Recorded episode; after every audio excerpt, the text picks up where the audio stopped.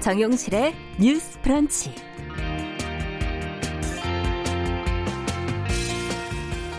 안녕하십니까. 정용실입니다. 4.15 총선이 무사히 끝났습니다. 아, 감염병 사태 장벽을 뚫고 역대급이라고 할 만한 높은 투표율을 기록을 했죠. 일부 소란이 벌어진 곳도 있지만은 대부분의 유권자들이 투표소에서 물리적 거리를 잘 지키고 또 불편한 절차를 잘 받아들이면서 이 방역 당국 지침에 협조를 했습니다.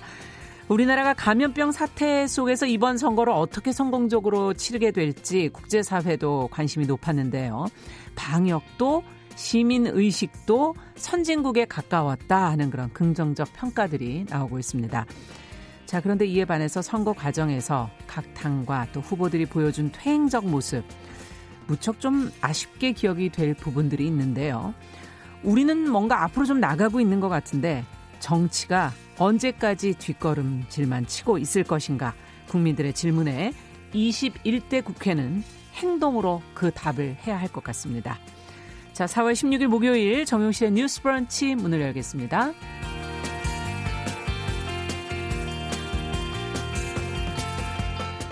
네, 뉴스 브런치 목요일 순서 안내해 드릴게요. 오늘도 주요 뉴스와 논평 뉴스픽에서 전혜연 송문희 두 평론가가 전해 드릴 거고요. 검색어 뉴스 그리고 작은 서점의 개성을 담은 신간 소개 코너 동네 책방도 준비하고 있습니다. 자, 한 시간 함께 해 주시고요. 생방송 놓치신 분들은 유튜브 팟캐스트로 다시 들으실 수 있습니다.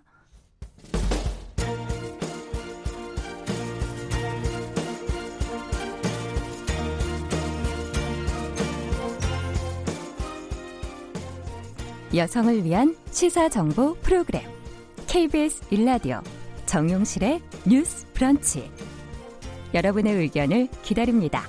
샵 9730으로 문자 보내 주세요. 짧은 문자 50원, 긴 문자 100원이 부과됩니다. 네, 정용실의 뉴스 브런치는 항상 여러분들과 함께 만들어가고 있습니다. 오늘도 최희철님, 윤서영님, 조혜숙님, 방산월님, 최기원님, 신부식님, 김영희님 선거 잘 치르셨다고 어, 인사 함께 건네주셨고요. 미무수환님, 산속전원생활님, PL2020님, 가연아님, 어, 바보남자님, 정희철님 이렇게 또 들어와서 인사 건네주셨습니다. 감사합니다.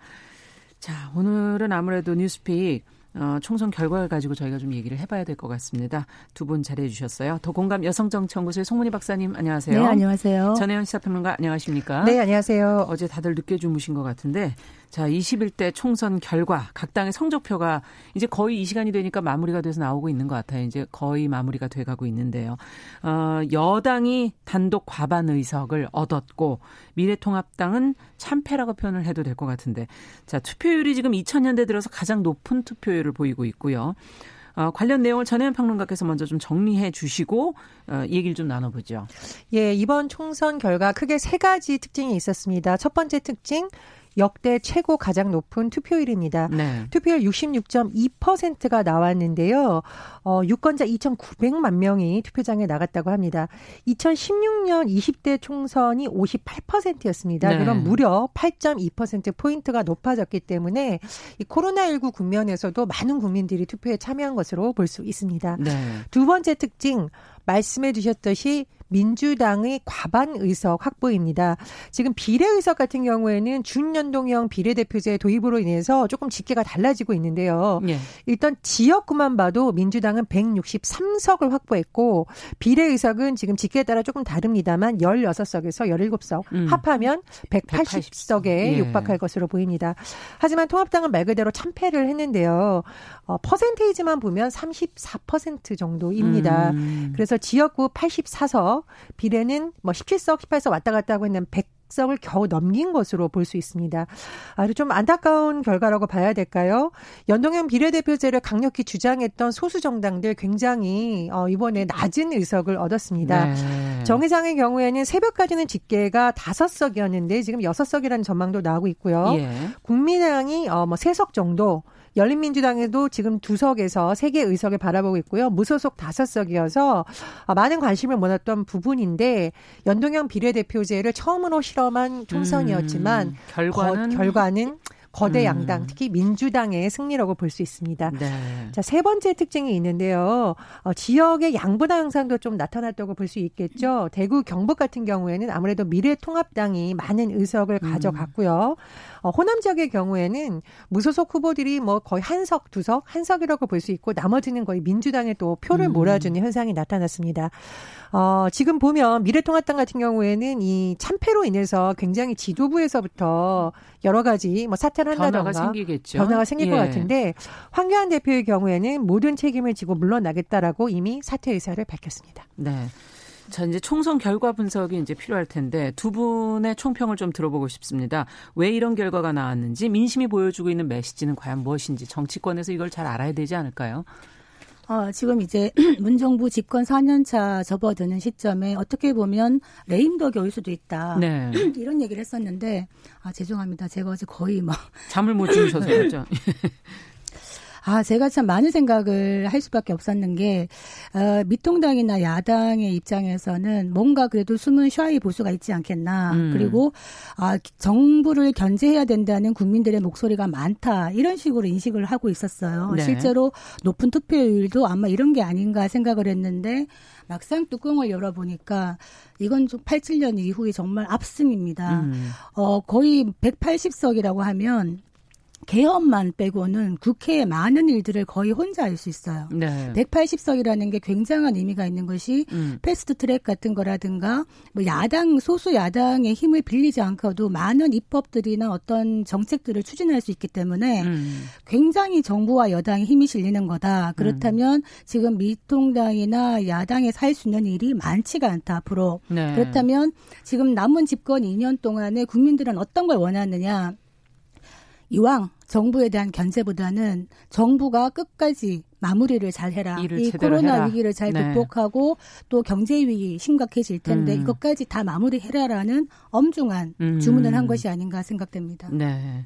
자 어떻게 보십니까 전현 평론가께서는? 저는 국민들이 민주당에 대해서는 그래도 음. 미래통합당에 대해서는 아직은 이 음. 단어로 정리할 수 있을 것 같습니다. 아. 민주당에 대해서 그래도라는 것은 어, 지난해를 보면 사실 문재인 정부가 굉장히 여러 가지 위기 상황을 맞았었죠. 그렇죠. 조국 예. 법무부 장관 임명 후에 불거진 여러 가지 논란, 음. 20대들의 분노한 현상, 그리고 청와대 관계자들에 대한 수사, 여러 가지 굉장히 어려운 국면이 많았습니다. 음. 그런데 국민들이 왜 그래도라고 봤을까를 잘 살펴보면 사실 코로나19라는 특수한 상황이 많은 영향을 미친 것으로 저는 보입니다. 음. 말 그대로 준전시 상황, 가보지 않은 길에 국민들이 맞닥뜨려진 건데요. 이 가운데서 초기에는 정부가 여러 가지 비판을 받았습니다만 해외 언론을 비롯해서 각국 여론이 음. 그래도 음. 한국 정부가 잘한다는 여론이 많았습니다. 예. 그래서 민주당이 주장했던 국난을 극복해야 된다라는 주장이 어느 정도 설득력을 얻었다고 그렇죠. 보고요. 전쟁 중에는 장수를 바꾸지 않는다라는 프레임이 좀 음. 유효했지 않나라고 생각을 합니다. 그러나 민주당에서도 어, 굉장히 경계해야 될 부분이 국민의 민심이 어디로 흐를지는 또 앞으로 지켜봐야 되기 때문에 네. 어, 뭐 긴장을 해야 된다 이런 또 자성의 목소리도 나오고 있습니다. 네. 미래통합당에 대해서 제가 아직은이라는 어, 단어를 꼽은 이유는 네. 당명을 미래로 바꿨어요. 근데 미래로 가려는 모습을 보여주지 못했기 때문에 정권 심판론을 주장할 자격이 있느냐 국민들이 좀 냉정하게 본 것으로 판단합니다. 아직은 용서 못한다. 예를 음. 들어서 세월호 관련해서 막말이 쏟아지는 거 국민들이 보기에는 아, 그 참사에 대해서 아직도 반성하지 않는구나라고 볼 수 있는 거고요.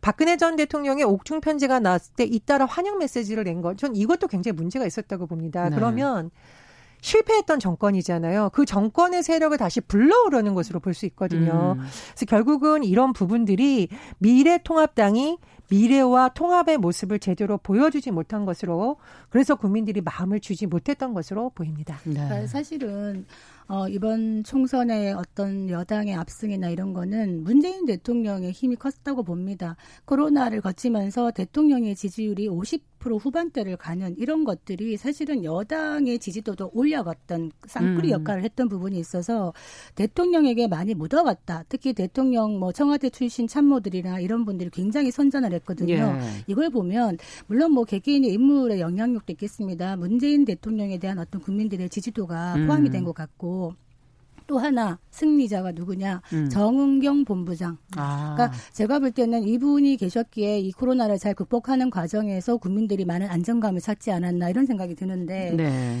어, 미래통합당이 지금 뭐 황교안 대표가 이제 사퇴하겠다 이런 얘기를 했는데 홀로 책임을 져서는 될 일이 아닙니다. 네. 어, 제가 볼 때는 이 국민의 엄중한 심판에 대해서 정말 겸허하게 받아들이고 무엇이 잘못되었는지에 대해서 엄중하게 복귀하는 것이 필요하다. 정권 심판론의 부분에서 코로나 극복 과정에서 정부가 잘하는 거에 대해서는 잘한다고 얘기를 하고 같이 그렇죠. 힘을 모으고 예. 그렇지만 정부의 실정도 또 만만치 않은 부분이 있습니다. 그러면 그런 부분에 대해서 대안을 제시하면서 제대로 심판을 음. 얘기를 해야 되는데 도대체 대안이 무엇인가라고 물었을 때 국민들에게 그걸 어필하지 못한 컨텐츠가 많이 부족한 그리고 무엇보다도 뼈를 깎는 쇄신과 혁신이 보이지 않았습니다. 음. 통합이라고 하지만 화학적 물리적 통합 자체가 이루어지지 않았고요. 있고요. 공천에 있어가지고도 어, 여당 같은 경우에는 시스템 공천이라 그래가지고 물론 또 아쉬움은 있습니다만 굉장히 체계적이고 안정적인 공천을 무리 없이 했는 반면에 미래통합당은 막판까지 공천으로 굉장한 문제가 많았거든요. 예. 이런 모든 것들이 이런 결과를 자초하지 않았나 싶습니다. 네, 국민들의 목소리를 조금 여기서 더 듣고 가볼까요? 조혜숙님께서는 어, 국민의 목소리를 정치인 분들 듣고 계십니까? 정신 차려 주십시오. 김용기님은 민심이 천심입니다. 김미숙님은 당 선인들 어깨가 무, 무겁습니다. 숙제가 산적해 있으니까요. 초심 잃지 않기를 바란다. 이렇게 해주셨고요. 박진호님께서는 어, 국민은 이미 선진 국민인데 정치계 분발을 하시라는 그런 의견. 어, 문재인 대통령께서는 또 김용기님께서는 좌고 우면 사리사욕 마시고 국민 믿고 의지해서 일을 열심히 해주시기를 바란다는 의견도 보내주셨고요. 어, 아이언박이라는 분께서는 유튜브로 어, 선거 운동의 절반은 문재인 대통령 국정 수행 지지 때문이다. 늘 반대만 하던 야당이 없으니 이제부터 책임 있게 일하고 마지막까지 어, 나라가 잘 되도록 이끌어서 어, 성공한 정부가 됐으면 좋겠다. 이렇게 의견을 보내주신 분도 있었습니다. 자, 더 얘기하실 게 있다면 조금 더 아, 예, 국민들 의견 좀 들어봤어요. 예, 지금 예. 방금 말씀하신 것처럼 국민들이 어떻게 보면 마지막 힘을 다 밀어준 겁니다. 음. 많이 힘들에도 불구하고 정부를 믿고 나가겠다라고 밀어줬기 때문에 모든 걸 밀어준 만큼 그만큼 청와대와 정부 여당의 책임은 굉장히 막중합니다. 남은 2년 동안에 어떤 고용이나 경제 위기 이런 모든 것들을 제대로 해결해내지 못한다 이러면 2년 뒤에 또 바로 대선이 있습니다. 그렇기 때문에 음. 이번에 압승을 가지고 어떻게 보면 다 할 수 있다, 혼자 다 할 수 있다 이런 생각보다는 오히려 이번 기회에 문재인 대통령이 초기에 얘기했던 협치 음. 협치 내각이라는 부분을 조금 활성화시켜 가지고 지금 소외될 수밖에 없는 야당들 목소리가 음. 낮아질 수밖에 없는 소수 정당들에서 좋은 분들을 좀 해서 새로운 개각을 한다든지 이런 식으로 나아가야 조금 더 힘이 실리지 않겠나 이런 생각이 음. 듭니다. 저는 박사님이 말씀해주신 부분에서 문재인 대통령의 역할이 매우 컸다는 부분은 아마 많은 전문가들이 동의를 할 것 같습니다. 국민 소, 목소리도 그러네요. 그렇습니다. 예. 여론조사 추이를 봐도 사실은 문 대통령 지지도가 민주당 지지율보다 거의 앞서 앞서는 형국이 계속 그렇죠. 됐었거든요. 그러니까 예. 대통령의 리더십에 상당히 여당이 영향을 많이 받은 것으로 보이는데 음. 민주당이 정말 간과하지 말아야 될 또 다른 부분은 뭐냐면 코로나 이 상황을 어쨌든 우리가 좀 슬기롭게 넘어가는 데는 정말 많은 시민들의 힘이 작용을 했습니다. 음. 외국처럼 사재기 대란도 없었고요. 그렇죠. 착한 임대인 운동, 착한 소비 운동, 거기에 많은 자원봉사자들, 음. 의료진들 이런 맞아요. 사람들이 사실은 이 위기를 극복하는데 아주 촘촘한 그물 같은 역할을 해주신 것이거든요. 그래서 민주당이 아 이건 우리가 잘해서 된 거라기보다는 정말 국민들 앞에 큰 절을 하는 기분으로 음. 앞으로 국정 운영에 있어서 더 겸손한 모습을 보여야 될 것으로 보입니다. 네. 자, 그렇다면 전국이 정말 큰 변화가 있을 것 같은데 향후 전국의 변화를 한번 좀 예상을 해본다면 어떤 모습이 그려지십니까? 두 분께서 의견을 좀 주어보시죠. 예, 보통 국정운영 후반기에서는 굉장히 정부의 힘이 빠진다라고 했지만 예. 이번 총선 결과에 따라서 문재인 정부가 추진하려고 하는 각종 법안이라던가 네. 그에 따른 예산안 처리는 비교적 수월할 것이라는 전망을 할 수 있겠습니다. 네. 그리고 굉장히 지금 문재인 정부에서 강조했던 검찰 개혁 관련해서 음. 핵심 중에 하나가 공수처죠. 네. 이 고위공직자 범죄 수사처장 임명 등에 있어서 관심을 모을 것으로 보이는데 이 부분에 있어서도 아무래도 민주당이 많은 의석을 음. 확보하고 있기 때문에 좀 수월해지지 않을까 이런 생각이 듭니다. 그리고 또 다른 관심사는 지금 2022년 3월로 예정된 대선 구도인데요. 예. 이낙연 후보가 종로에서 승리를 하면서 어쨌든 앞으로는 민주당의 얼굴로서 좀 음. 파란불이 켜진 것이 아니냐 그런 아. 전망이 아. 나오고 있습니다. 네.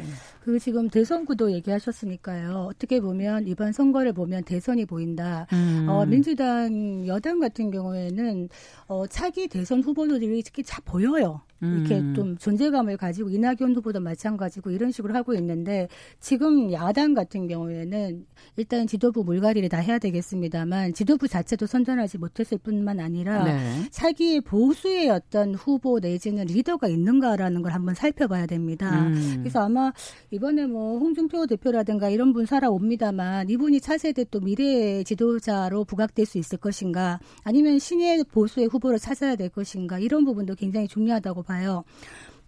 아까 그 소수 정당 얘기 하시, 제가 드렸는데 이번 정의당 같은 경우를 보면 심상정 대표 혼자 음흠. 지역구에서 살아남았습니다. 어떻게 보면 이번 바뀐 선거제에서 많은 수혜를 볼 것이라고 생각했던 정의당이 오히려 가장 어떻게 보면 피해를 볼 수밖에 없는 이런 상황. 즉 그 거대 양당이 보수 진보할 것 없이 위성 정당을 만들어서 준연동형 취지를 무색하게 만드는 표를 다 가져간 것이죠. 네. 그래서 소수의 목소리를 대변할 수 있는 이런 선거법 취지 자체가 없어진 거예요. 그래서 저는 어, 이 21대 국회에서 앞으로 소수의 목소리 를 어떻게 낼 수 있는가에 대해서 좀 더 많은 연구를 해야 되지 않겠나 음. 이런 생각이 들고 정부가 지금 정부나 여당이 검찰 개혁, 언론 개혁 이런 얘기를 하고 있는데 검찰 개혁 과정에서도 이것이 검찰 개혁은 어떤 시대 정신이라고 봅니다. 그렇지만 이것이 어 검찰이 어떤 핵심 실세에 대한 어떤 권력형 비리라든가 이런 것들이 정권 말기에 나올 수가 있는데 이런 것들을 무마하는 것이라는 의혹으로 덮이지 않도록 철저하게 음. 공정하게 해야 되지 않겠나 이렇게 생각됩니다. 네. 저는 오히려 검찰 개혁도 중요한데 코로나19 이후의 상황, 포스트 코로나19라는 그렇죠. 의제가 21대 예. 국회가 풀어야 될 가장 어렵고도 맞습니다. 중요한 과제가 되지 않을까요? 그래서 검찰개혁 물론 중요합니다만 이 지금 완전히 흔들리고 있는 경제 시스템을 어떻게 바로잡아갈지 그것도 음. 21대 국회 여야 숙제죠. 그렇습니다. 음. 청와대 모두 힘을 모아야 되는 과제라고 봅니다. 네. 자, 지금 어 의견을 보내 주신 분 중에 미무수아님께서 당선자 이력을 한번 좀 보시니까 과학 분야, 경제 분야가 너무 적고 어, 변호사, 검사 출신들이 좀 많다. 어, 이렇게 지금 의견을 주셨는데 어, 어, 임, 이번에 당선된 인물들 중에서 우리는 좀 여성 중에 좀 주목해 봐야 할 부분이 있는지 어, 여러 가지 좀 다양성이 좀 많이 어, 결여된 부분도 있다는 지적처럼 여성의 숫자도 많지는 않아서요. 어떤 분을 꼽아주시겠습니까? 두 분께서 음. 좀 주목해 볼 분들을 꼽아주신다면? 저는 민주당의 양향자 당선자를 좀 유심히 봤습니다. 네. 어, 2016년 민주당의 당시 문재인 대표가 영입을 했었는데 네. 총선에서는 패했어요. 이분이 왜 유명하냐? 고졸 신화, 어, 고졸 출신의 네네. 여성을 나와서 대기업에 들어갔지만 본인의 노력으로 임원까지 올랐던 정말 바닥에서 음. 경제계 바닥에서 유리천장을 뚫었다는 상징성이 있다는 그렇죠. 점에서 저는 주목하고 있고요. 그리고 이 지역의 유일한 여성 국회의원이기도 합니다. 음. 그래서 앞으로의 역할이 매우 중요하고 또 어떤 정치를 펼칠지 관심을 기대가 모읍니다. 되고. 네. 예. 어떻게 보면 저도 이제 똑같이 양양자 의원에 네. 대해서 많은 기대를 하게 되는 이유가 어, 활순의 산골 소녀가 그러니까 고졸 출신으로 아까 말했던 어떤 고졸 신화라고 얘기를 음. 하는데 저는 평소에 늘 하는 얘기가 고졸이 신화가 되어서는 안 된다. 그러니까 학벌을 깨야 된다 우리 사회가. 음. 그런데 실제로 굉장히 어렵습니다. 고졸의 여, 그 연구 보조원으로 삼성전자에 들어가 가지고 그 네. 삼성에서 임원까지 맡으면서 이제 민주당의 최고위원을 지냈죠. 그리고 많은 활동을 했습니다. 뭐 IT 쪽으로도 많은 활동을 음. 했고 지금 이번에 광주 서구 우레에서 당선된 것이 광주 경제 많이 어렵습니다. 음. 거기에 대해서 광주를 미래 자동차 전진 기지로 살리겠다 아. 이런 얘기를 하고 있고 공약으로 내세운 네, 내용이요. 본인의 전문 분야에 대해서 그 광주의 경제를 살리겠다고 얘기하는 것이고 음. 또 IT 부분 있죠. 아까 말씀하셨던 청취자분 얘기하셨던 국방에도 IT 국방 과학을 기업을 만들자 음. 이런 걸 얘기하고 있어요. 그래서 많은 일을 하지 않겠나 싶은 그런 기대를 하게 됩니다. 네. 진보 진영이 이번에 굉장히 좀 어렵고도 좀 아픈 결과를 얻었습니다. 그러니까 정의당 같은 경우에는 양 측면을 다 봐야 된다고 생각을 하는데요. 심상정 후보가 이번에 당선이 됐죠. 고향 네. 갑에서 그래서 지역구에서 유일하게 살아남기도 했는데 또 진보 정당 최초로 사선 의원을 달성했다는 의미가 있습니다. 그런데 음. 방송을 보시면 알겠지만 이제 심상정 당선자가 마냥 웃을 수 없는 게 표정이 안 좋으시더라고요. 그렇습니다. 정의당의 예. 성적이 그렇게 좋지는 음. 못합니다. 그래서 굉장히 좀 어깨가 무거울 것으로 또 생각이 되고요. 음. 그럼에도 제가 불구하고 좀 유심히 본 대목은 정의당이 이번에 비례대표 후보 1번, 2번, 3번을 모두 여성에게 배정을 해서 음. 류호정, 장혜영, 강은미 이렇게 또 당선이 됐습니다. 예. 그래서 많은 정당들이 여성 인재 양성을 외치고 있지만 정의당이 그래도 여성 후보들을 앞자리에 배치해서 음. 젊은 여성 인재들을 키우려는 노력은 또 일부분 보여주지 않았나 그렇게 평가합니다. 그뭐 이자스민 같은 어떤 다문화를 대변 대변할 수 있는 네. 그런 목소리가 이번에 진입하지 못한 부분 이런 부분 많이 아쉽다고 생각을 음. 하고요.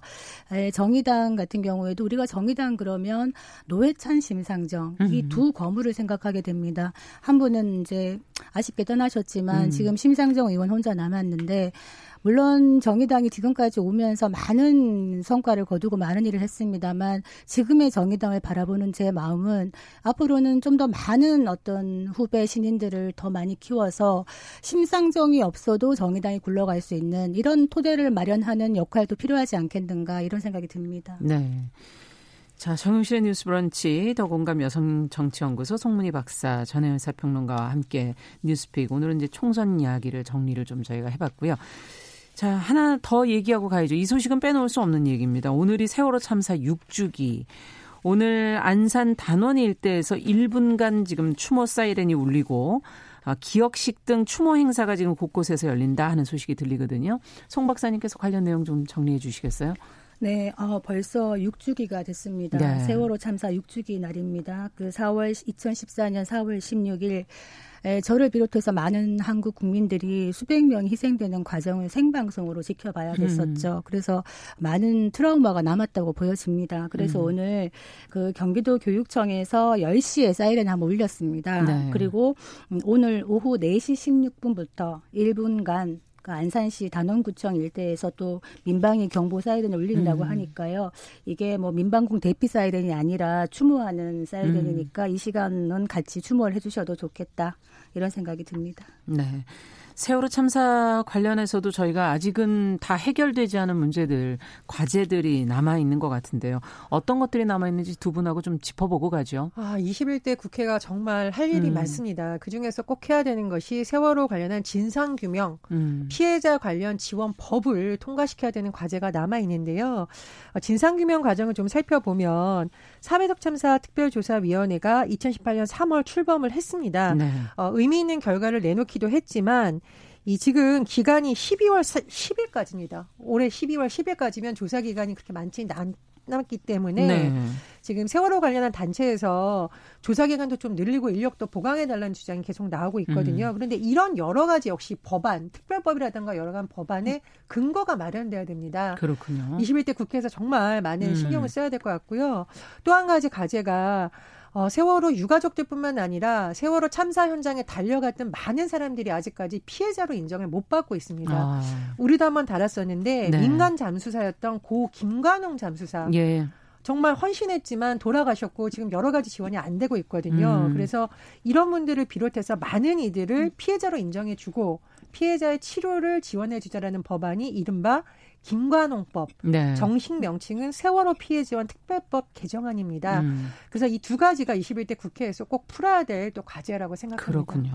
그 음, 그때 달려가셨던 민간 잠수사 분 네. 중에 그 김관홍 고 김관홍 잠수사는 돌아가셨고요. 지금 음. 살아계신 잠수사 중에도 그때의 그 심했던 잠수 때문에 뭐 후유증을 얻어가지고 음. 신장 투석을 하고 계시는 분도 있다 그래요. 네. 근데 아직 피해 보상을 못 받고 계시는 거죠. 이 세월호를 얘기하면서 참 한국 사회가 세월호 이전과 이후로 나뉜다고 얘기를 하는데 음. 참 저는 마음이 아픈 것이 세월호를 얘기하면서 어 그런 얘기도 하는 분들이 있더라고요. 세월호를 왜 성역화하느냐, 세월호가 우상화되느냐 이런 얘기도 하시는데 음. 세월호는 그냥 자식 잃은 부모의 깊은 아픔이고 우리 음. 국민의 아픔이고 슬픔일 뿐입니다. 그래서 음. 이것들을 정치적으로 활용하는 것들은 좀 자제해 줬으면 좋겠다 이런 음. 생각이 들고 또 하나 마음 아픈 것이 그 그때 기간제 교사로 같이 들어갔던 고 김초원 이지혜 교사가 있습니다. 맞아요. 기억이 나네요. 네, 참 음. 나이도 어리고 이제 기간제 교사로 들어갔는데 굉장히 열심히 아이들을 구조하려고 노력을 했다가 네. 이제 같이 돌아가셨는데 이분들에 대해서는 어, 순직 인정도 굉장히 늦었고 음. 사망 보험금도 지급되지 않았습니다. 왜냐 기간제 교사였기 때문입니다. 음. 그 이후에 법이 만들어졌습니다만 소급이 안 된 것이죠. 그래서 제가 이제 기간제 얘기를 왜 하냐면 어 기간제든 아니든 아이들을 통솔하고 가르치는 일을 하는 분들은 똑같은 교사입니다. 음. 그런 분들이 그런 일을 하다가 그렇게 되셨으면 어, 국가가 보상을 해주는 건 당연한 게 아닌가 좀 그런 안타까움이 들었습니다. 네. 세월호 참사 관련해서 기념식이 나올 때 항상 두 가지 질문이 나옵니다. 국가란 무엇인가, 음. 국가란 어떤 역할을 해야 하나, 해야 하냐, 이런 질문이 하나 나오고요. 또 한 가지 가족들이 부르는 어, 노래와 구호의 제목이 진실은 침몰하지 않는다. 예. 아, 죄송합니다. 저도 사실 음. 이 취재 기자 때 이 현장을 방송으로 지켜보는 트라우마가 남아 있어서 음. 이 얘기를 할 때마다 감정 주체가 안 되는데요. 음. 예, 전 여기까지 말씀드리겠습니다. 네. 자, 어쨌든 저희가 세월호 참사와 관련된 내용도 잘 기억을 해주는 것, 그리고 그 보상이 제대로 되도록 지켜보는 것도 국민의 역할이 아닐까 하는 생각이 듭니다. 자, 오늘 뉴스픽은 여기까지 듣도록 하겠습니다. 더 공감 여성정치연구소 송문희 박사 그리고 전혜연 평론가 두 분 수고하셨습니다. 감사합니다. 감사합니다. 자, 정용실의 뉴스 브런치 듣고 계신 지금 시각 10시 31분 넘어서고 있고요. 라디오 정보센터 뉴스 잠시 듣고 오겠습니다. 어제 치러진 21대 총선에서 더불어민주당이 압승을 거뒀습니다. 민주당은 비례정당인 더불어시민당과 함께 180석이 예상되고 미래통합당은 103석이 예상돼 개헌 저지선인 100석을 가까스로 지켜냈습니다. 더불어민주당 이낙연 코로나19 국난 극복 대책위원장은 민주당의 총선 승리에 대해 국민의 지엄한 명령대로 코로나19와 경제 후퇴라는 국난 극복을 최우선 과제로 인식하며 진력하겠다고 말했습니다. 미래통합당 김종인 총괄선대위원장은 4.15 총선 결과와 관련해 국민의 지지를 얻기에 통합당 변화가 모자랐다는 것을 인정한다며 국민 뜻을 잘 새겨 야당도 바뀌어야 한다고 강조했습니다. 정부가 긴급재난지원금을 지급하기 위한 2차 추경을 7조 6천억 원 규모로 편성하기로 했습니다. 재산세 과세 표준 합산 금액이 9억 원 이상이거나 금융소득이 연 2천만 원 이상인 가구는 제외하기로 했습니다. 중앙방역대책본부는 국내 코로나19 신규 확진자가 어제 하루 22명이 늘어 모두 1,613명으로 나타났다고 밝혔습니다. 홍남기 부총리는 G20 재무장관 중앙은행 총재 화상회의에서 코로나19 방역과 경제 대응 간 균형점을 찾을 수 있는 출구 전략의 중요성을 강조했습니다. 문재인 대통령은 세월호 참사 6주기인 오늘 SNS에 올린 메시지를 통해 코로나19에 대응하는 우리의 자세와 대책 속에는 세월호의 교훈이 담겨 있다고 말했습니다. 지금까지 정보센터 뉴스 정원나였습니다.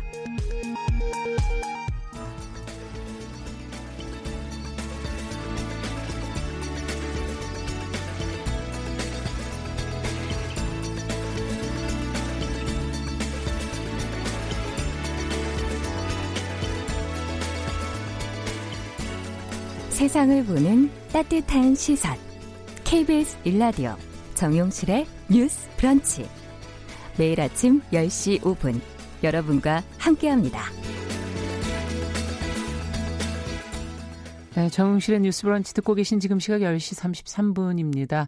앞서 세월호 얘기하다 저희가 울컥하고 말았는데 6970번님 제주에서도 오후 4시 16분 1분간 사이렌이 울릴 예정이라는 얘기 해주셨고요.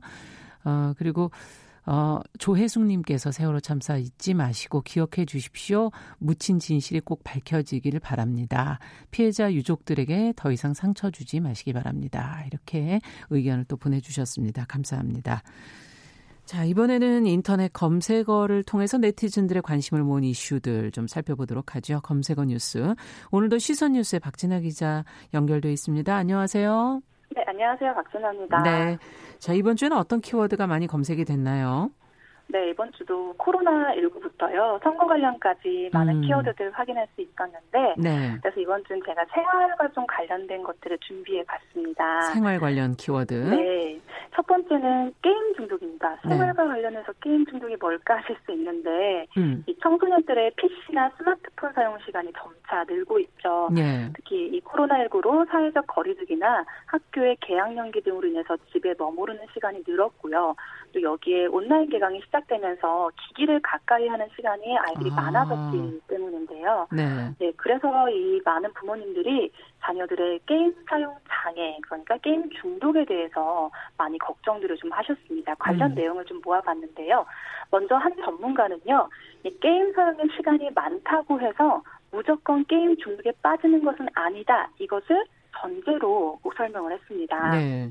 그러니까 게임 중독은 우리 뇌의 보상 체계와 관련된 내부의 기능적 연결성이 떨어지는 사람의 중독성 그런 사람이 중독에 취약할 수 있다는 거기 때문에 그러니까 단순히 게임을 많이 한다고 해서 우리 아이가 중독인가 이렇게는 바라보면 안 된다. 하는 말인 거죠. 좀 어려운데요. 무슨 얘기인지 좀 더 쉽게 설명을 해주시죠. 네, 그 예. 진단 기준이 좀 있어야 음. 될것 같죠. 그래서 세계보건기구는요, 이 게임에 대한 통제력이 상실됐다, 음. 혹은 다른 취미나 일상생활보다 게임을 너무나도 최우선시한다, 음. 그리고 개인, 가족, 교육, 직업 등의 부정적인 결과가 생겨도 이 게임을 지속한다. 이 세 가지 증상이에요. 12개월 음. 이상 지속될 때 그럴 때 게임 사용 장애를 진단안으로 권고하고 있습니다. 네. 하지만 아직까지 국내에서 이게 아직 정식 질병 코드로 분류되지는 않은 상황입니다. 음. 이 게임 사용 장애를 예방할 수 있는 가장 좋은 방법은 무엇보다 부모님들의 관심과 지도라고 해요. 네. 먼저 아이가 게임 사용을 하는 시간에 대해서 규칙을 좀 정하고 이를 반복적으로 지키도록 유도하면서 음. 자기 조절 능력을 기를 수 있도록 하는 겁니다. 네, 그렇군요. 그럼 뭔가 구체적인 방법도 조금 더 나왔으면 좋겠는데요. 네, 그렇죠. 그래서 이에 대해서도 세계보건기구가요, 이 게임 사용장의 예방을 위한 여섯 가지 수칙을 지킬 것을 권고했는데 부모님들이 좀 많이 참고하시면 좋을 것 네, 같아요. 좀 자세히 알려주세요. 네, 먼저 두 살이 안 됐다. 2세 이전에는 PC 스마트폰 사용 금지입니다. 음. 이때는 좀 많이 지켜주셔야 될 것 같고요. 네. 또 초등학교 입학 전에 아이다. 그때는 하루 1시간 이하로 사용을 아, 금지한다. 이거부터 어렵네. 예. 네, 예, 그렇죠. 쉽지 않네요. 음. 사실 식당 같은 데만 가도 요즘은 많이 볼 수밖에 없는 상황들이 이제 있다 보니까 어른들이 좀 편하려고 하다 보면 금방 시간이 이렇게 가죠. 네, 아무래도 그렇다 보니까 그래도 이제 우리 아이의 게임 사용 장애를 그 방지하기 위해서는 부모님들이 요거는 꼭 기억해 주셔야 될 것 같고요. 네. 세 번째는 또 중독 방지 어플리케이션을 설치한다. 또 네 번째는 부모가 자녀의 사용 시간을 사용하기 전에 꼭 정하고 말을 해준다. 음. 다섯 번째는 아무리 사용하더라도 수면 시간대에는 사용하지 않는다. 네. 그리고 스마트폰 보관함을 활용해서 여기는 스마트폰을 놓는 곳이야라는 식으로 이렇게 아이에게 교육하는 것들이 좀 아, 필요하다고 합니다. 그러니까 좀 분리해 놓기도 하고 휴대전화하고 네. 아, 그렇군요. 맞습니다. 이거 관련해서 뭐 유발되는 질병도 있다고 예전에 뭐 보도 많이 나왔었는데요. 네, 그렇죠. 이 사실 게임 사용 장애가요, 이 자체보다는 음. 우울증이나 불안장애, 적응장애 등 다른 정신질환을 동반할 수 있어서 그래서 위험하다는 건데요. 음. 또그 밖에도 장시간 게임을 하면은 근골격계가 이상이 생기고 시력 기능 이상, 안구 건조증 등이 유발할 수 있습니다. 음. 또 이 게임 사용장애는 다른 물질 중독과 마찬가지로요, 뇌 도파민 회로의 기능을 망가뜨린다는 연구 결과도 있는데, 실제로 어떤 연구팀이 물질 중독자의 뇌 그리고 게임 중독자의 뇌를 비교해 봤더니 네. 오른쪽 안아 전두엽, 측좌해, 전대상의 우측 배 전두엽 등 거의 음. 비슷한 부분이 손상된 것으로 나타났습니다. 그 중독이라는 건 비슷한 거군요. 네. 네, 그렇습니다. 네, 어쨌든 자기 조절 능력을 앞서 키워야 된다라고 얘기를 해 주셨는데, 네. 어, 그걸 좀 잊지 마시고 부모님들이 같이 정, 지금 알려주신 어, 여섯 가지 방법들을 잘 엄, 어, 지켜주시면 되겠습니다.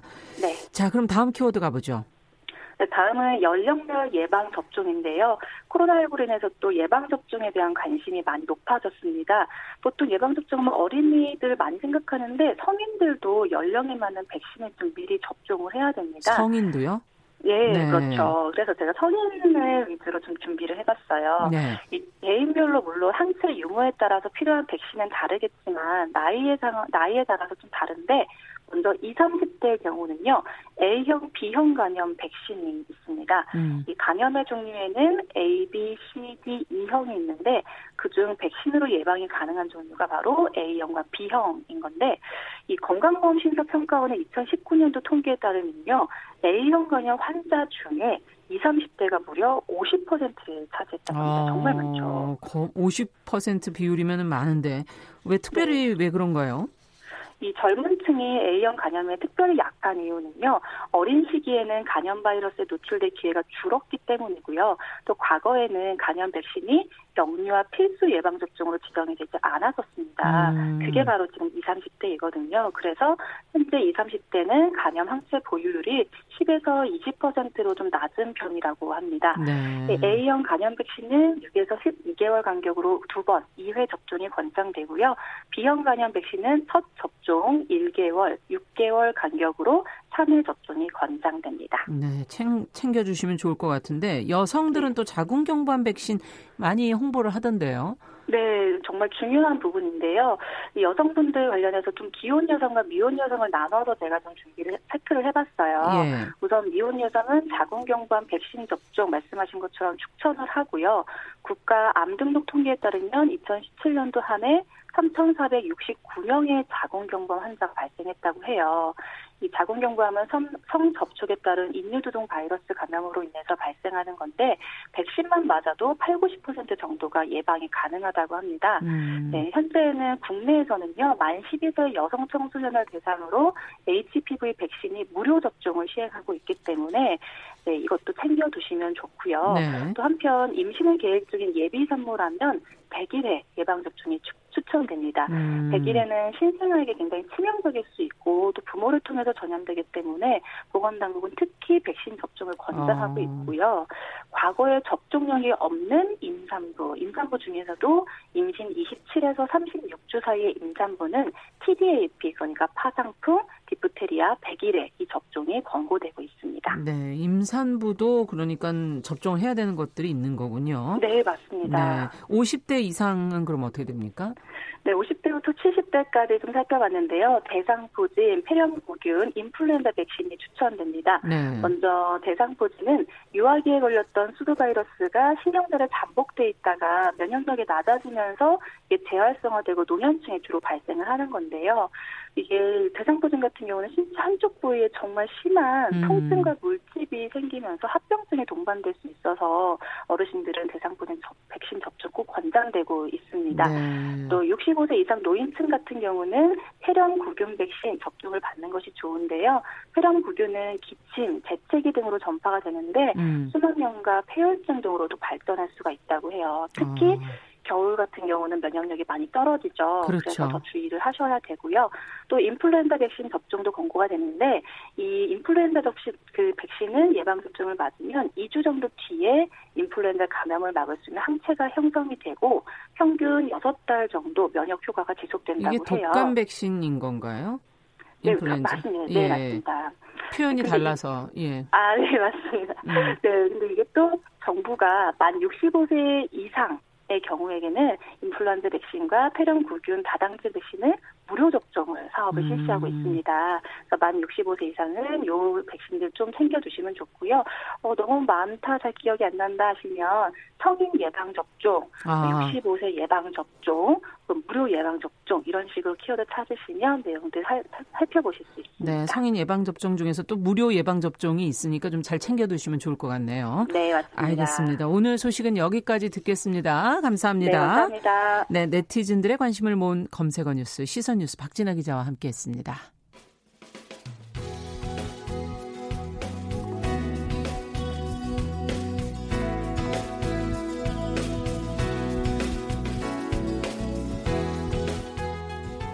함께 가면 길이 됩니다. 여러분과 함께하는 정용실의 뉴스 브런치. 월요일부터 금요일까지 방송됩니다. 네, 정용실의 뉴스 브런치 듣고 계신 시각 10시 44분 넘어서고 있고요. 자, 작은 서점의 개성과 안목을 반영한 신간 소개 코너, 아, 저희 동네 책방 오늘도 문을 열었습니다. 고요서사의 차경희 대표 자리해 주셨어요. 어서 오세요. 네, 안녕하세요. 예, 오늘 왜 이렇게 더 어려 보이시나? 네, 급하게 준비하고 와서 그런가 봅니다. 아, 급하게 계속 준비하셔야 되겠네. 자, 그럼 오늘 어떤 책을 좀 저희가 읽어, 먼저 세월호 육주기 얘기부터 좀 하고 갈까요? 네. 책 얘기하기 전에? 네, 예. 지금 사실 전 사회가 음. 코로나19 사태에 집중하고 있다고 해도 과언 자원이 아닌데 그렇다고 해도 2014년 4월 16일 오늘이죠. 그 일어난 세월호 참사를 잊고 넘길 수는 없을 것 같습니다. 음. 그 매해 4월이면 어김없이 세월호 관련 책들이 출간되고 있는데요. 네. 오늘은 이제 주요 추천 도서 소개에 앞서 이번 6주기에 맞춰 나온 신간 3권을 이제 아. 소개해 드리려고 합니다. 예. 첫 번째 책은 노래를 불러서 내가 온다면입니다. 음. 이 책은 세월호 희생자 유가족과 생존자 가족 그리고 일반 시민 단원들로 꾸려진 4.16 합창단에 대한 기록 에세이인데요.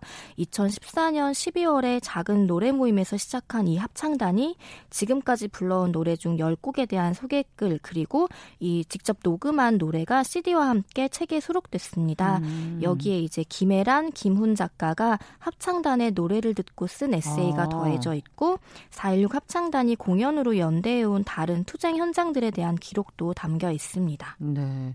그 4.16 합창단에 대해서 뭐 아이를 보내고 노래나 부르냐 뭐 이런 비아냥도 있었다고 네, 하더라고요. 네, 그렇다고 예. 하던데요. 그런데 아마 그 책에 수록된 노래 가사들을 읽어보기만 해도 합창단이 어떤 마음으로 노래를 불러왔는지 느끼실 수 있을 거라 생각합니다. 음. 그리고 다음 책 두 권은 어린이 청소년들과 함께 읽으면 좋을 책인데요.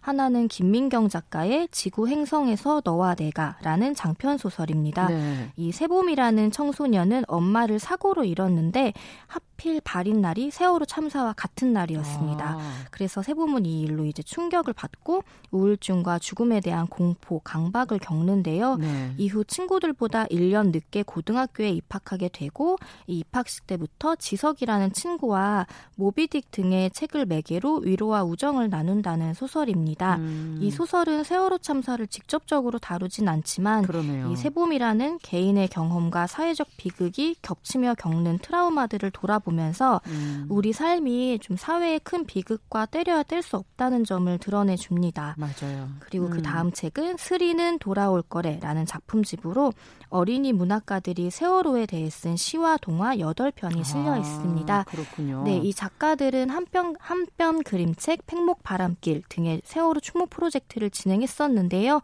이번에는 세월호를 기억하고 그 의미를 전달하는 작품들을 모아 책을 출간한 음. 것입니다. 아이들이 이제 크면서 부모한테 세월호가 뭐냐 이렇게 묻는 일이 네. 가끔 있다면서요. 네. 예. 아무래도 그런 상황들을 맞닥뜨릴 수밖에 없을 것 같은데요. 음. 그 오늘 소개해드린 책들을 좀 아이와 부모가 함께 읽으면 더 좋겠다는 생각도 들고 음. 이 책들 중 일부는 고려와 인쇄가 세월호 관련 활동에 기부된다고 합니다. 그러니까 아. 희생자들을 함께 기억하고 추모하고 싶은 마음이 있으시다면은 책을 구매해 보셔도 좋겠고 또 하나 4월을 이제 떠올렸을 때는 제주 4.3 항쟁도 빼놓을 수 없죠. 예. 그 이번 달 초에 청소년을 위한 제주 4.3이라는 책이 출간됐는데요. 이 4.3 이제 참사에 대해 이해하기 쉽게 정리되어 있어서 청소년뿐 아니라 성인들이 음. 읽어도 좋겠다 싶습니다. 네. 왜 이렇게 4월에 유독 이렇게 비극이 많은가 이런 생각도 네, 지금 말씀 맞습니다. 들으면서 들기도 하네요. 어쨌든 이런 사건을 기억하는 이유는 다시 이런 비극이 좀 일어나지 네. 않기를 바라는 마음이 아닐까. 자, 그렇다면 오늘은 어떤 신간을 좀 살펴볼까요? 네, 오늘은 음. 한국 문학의 허리를 맡고 있다고 할 수 있는 작가들이 지금의 한국 사회를 잘 드러내준 소설책 두 권을 음. 들고 왔습니다. 그 두 작품 다 경장편, 즉 단편 소설보다는 길고 장편 소설보다는 짧아서 예. 사실 몇 시간 집중하면 읽을 수 있는 분량이라 바쁘신 분들도 아. 한번 좀 들여다보시면 좋을 것 같은데요. 책이 아주 작고 예쁘고 가벼워요. 네, 시리즈로 나온 이제 책들인데 예. 음. 첫 번째 책은 김혜진 작가의 소설 불과 나의 음, 자서전입니다. 자서전. 네. 네. 이 책은 달산 아래에 있는 오래된 동네인 남일동을 음. 둘러싼 이야기인데요. 이 남일동은 흔히 말하는 달동네입니다. 음. 재개발이 된다고 했다가 무산되고 또 음. 다시 재개발로 이제 들썩거리는 동네인데요. 이 남일동에 사는 사람들을 주변 사람들은 이제 다른 동네 사람들은 난민 혹은 남토라고 아. 부릅니다. 남일동에 사는 난민, 남일동 토박이라는 뜻으로 일종의 차별과 배제의 표현인 거죠. 그러니까 형편이 좋지 못한 사람들 이렇게 부른다 이 말이에요. 네, 그렇습니다. 음. 이 소설의 주인공인 30대 여성 최홍희는 이 남일동에서 태어나 어린 시절을 보낸 인물인데요. 홍희는 직장에서 따돌림을 당하는 동료를 도왔다는 이유로 사람들에게 배척당해 회사를 그만두게 되고 그 충격 때문인지 심한 알레르기 질환에 시달리고 있는데 그가 3년이 넘는 시간 동안 약에 의지하며 일을 쉬고 있을 때 이 남일동의 한 약국에서 주혜라는 여성과 그의 딸 수아를 우연히 만나게 됩니다. 이 주혜 같은 인물은 음. 어린 나이에 결혼을 해서 28의 딸 수아를 낳은 뒤 이제 이혼을 하고 어려운 형편 때문에 이 남일동으로 이사 온 30대 여성인데요. 음. 홍이는 주혜가 일을 하러 나가는 동안 딸 수아를 봐주게 되면서 주혜 가족과 점점 가까운 사이가 됩니다. 아. 그런데 이제 모두가 떠나고 싶어한 이 남일동에서 꼭 오래 살고 싶다고 말하는 주혜를 보면서 홍이는 자신의 어린 시절을 자꾸만 떠올리게 됩니다. 오로지 그 남일동을 떠나기 위해서 굉장히 이제 부단히 노력했던 부모의 모습과 남일동에 남기 위해 노력하고 재개발 추진까지 이제 앞서는 주의 모습이 무척이나 대조적이기 때문인데요. 어, 정말 다르게 느껴지네요. 어쨌든 남일동에 오래 살려면 오히려 이건 재개발 반대해야 되는 거 아닌가 하는 네. 저는 그런 생각했는데 이 인물은 그렇지 않은가 봐요. 주혜라는 인물은요. 네, 저도 좀 그 점이 특이하다고 생각을 했는데요. 예. 이 소설은 그동안의 한국 소설이 재개발이나 달동네를 그려내는 시선과 좀 다르다고 할 수 있습니다. 그 동네의 고질적 문제를 해결할 의지가 없는 주민들과 부딪히고 그들에게 오히려 비난을 받더라도 마을 음. 환경을 바꾸기 위해 노력하는 젊은 여성 주혜의 모습을 통해 기존의 재개발 지역을 다룬 소설이나 드라마에서 흔하게 떠올릴 수 있는 뭐 끈끈한 정이라든가 음. 이제 정의라든가 선악의 개념들을 좀 흐트려 놓는데요. 집 앞에 버려진 쓰레기들을 자기 손으로 정돈하고 주에는 어. 이제 어두운 골목에 가로등을 설치하거나 동네 높은 곳까지 마을 버스를 이제 들이기 위해 주민들을 설득하고 공무원을 야. 또 찾아가고 마녀시장이라는 독특한 이름의 동네 벼룩시장까지 만들어서 이 고립된 남일동을 사람으로 북적이게 만드는 주에는 사실 처음에는 언뜻 정의롭고 삶에 적극적인 인물로 보입니다. 음. 하지만 소설이 전개될수록 재개발 후에 아파트 입주권을 받기 위해서 재개발을 반대하는 주민과의 분쟁도 마다하지 않거나 이 딸이 다른 동네 아이들에게 난민이라는 혐오 표현을 들어도 어쩔 수 없다라는 식으로 이제 넘기는 모습은 약간 주애라는 인물을 헷갈리게 만들기도 어떤 인물인가? 네, 하는데요. 그리고 이제 음. 소설의 음. 후반에 가면은 남일동으로 이사 오기 전에 있었던 다소 좋지 않은 과거까지 드러나면서 그 이미지가 더 혼란스러워집니다. 네. 그러니까 그동안 보통 저희가 인물을 그릴 때 어떤 선악의 개념으로 그렸다면은 네. 조금은 그런 음. 윤리적인 기준에서는 좀 왔다 갔다 하는 사실 현실적으로 보면 인간이라는 게 이런 모습이 아닌가 하는 네. 생각도 들기도 하고. 맞습니다. 그리고 예. 이제 주의 반대편에 있다고 할 수 있는 부모의 모습을 또 이제 드러내 주는데 음. 그 어린 시절에 경매에 참여해서 이웃의 집을 뺏어갔다는 욕을 먹더라도 자기 집을 장만하려고 애썼던 이제 부모의 이야기가 드러난다든가 이 달동네에 살면서도 달동네를 혐오하는 사람들의 사정과 내면을 또 복합적으로 입체적으로 보여주기도 합니다. 아. 이 남일동이라는 지명은 검색을 해보니까 아마 대구의 실제 지역일 수도 있겠는데요. 저는 어쩐지 그 용산 참사 현장인 남일당 건물을 떠올리게 하는 이름 같다는 아. 생각도 들었습니다. 그 타인에 의해 구분 지어지고 배척을 당하지만 어떻게든 좀 살아남기 위해 자기만의 방식을 택하는 이제 사람들이 있잖아요. 그런데 그들에게 어떻게 단 하나의 윤리적 잣대를 들이댈 음. 수 있는가 그런 점들을 묻는 소설이지 않을까 하는 생각도 들었고 음. 이 소설은 결국 불이라도 질러서 홍이가 없애고 싶어하는 남일동의 시작과 끝을 이야기하는 홍이라는 인물의 자서전이자 결코 사라지지 않을 우리 사회의 차별, 배제, 혐오에 대한 이야기 같다는 생각이 들기도 했습니다. 네. 앞서 우리 사회를 보여준다는 게 지금 차별, 네. 배제, 혐오 네. 이게 지금 우리를 좀 감싸고 있는 그런 환경이 네. 아닌가 하는 생각도 드네요. 맞습니다. 자, 그러면 또 한 권이 더 있었거든요. 지금 네. 어, 불과 나의 자서전 말고. 네, 네. 이 책은 구병모 작가의 신간 심장에 수놓은 이야기라는 예. 책인데요. 음. 이 소설은 앞선 책이 조금 묵직한 것과는 약간 다르게 음. 첫 에피소드 자체가 어떤 영화 장면을 보는 것처럼 느껴질 만큼 음. 미스터리한 아파트 화재 사고 장면을 보여주면서 아. 시작하는데요. 이 타투 즉 문신이라는 소재를 흥미로운 관점으로 다루면서도 예. 가정 폭력, 직장 내 괴롭힘, 스토킹 등 사회적 문제들을 아. 직접적이고도 단편적 객관적으로 보여주는 그런 뚜렷한 메시지를 지닌 책입니다. 제목이 그러니까 수놓은 이야기라는 게 타투를 얘기하는 거예요? 네, 그 이 소설이 네. 한 문신술사, 문신술사가 독특한 힘을 지닌 타투를 사람들의 몸에 새기면서 벌어지는 이야기이기도 하고 음. 각기 다른 사람들이 겪는 몸과 마음의 고통에 대한 비유처럼 느껴지는 음. 제목이기도 한데요. 이 소설은 젊은 시절 남편의 폭력을 견디다 못해 아들과 떨어지면서까지 가족에게서 벗어나야 했던 이제는 중년에 접어든 심이라는 여성과 이제 같은 직장에 다니는 화인이라는 젊은 여성의 이야기를 주요하게 전하면서도 이 같은 문신술사에게 타투를 받은 사람들의 이야기를 각각 압축적으로 음. 전합니다. 이 풍부한 상상력을 바탕으로 환상적 소재와 장면을 아주 능숙 하게 다루는 구병모 작가의 힘을 짧지만 여운이 긴 이 소설에서 다시 한번 느끼실 수 있을 거라 생각하는데 네. 마지막 장면이 굉장히 아름다워요. 어. 그래서 좀 소설을 집중해서 끝까지 읽어보시면 좋겠습니다. 네, 우리 사회의 어떤 그 어두운 부분들을 두 네. 소설 다 다루고 있는 네. 게 아닌가. 아, 이걸 직면해야지 또 저희가 해결할 수 있지 않을까 하는 생각도 드네요. 네, 자, 김혜진 작가의 불가나의 자서전, 구병모 작가의 심장에 수놓는 이야기 두 권 읽어봤습니다. 고요소사의 차경희 대표와 함께했습니다. 오늘 말씀 잘 들었습니다. 네, 고맙습니다. 정용실의 뉴스브런치 목요일 순서 이제 마칠 시간입니다. 저는 내일도 10시 5분에 찾아뵙겠습니다. 감사합니다.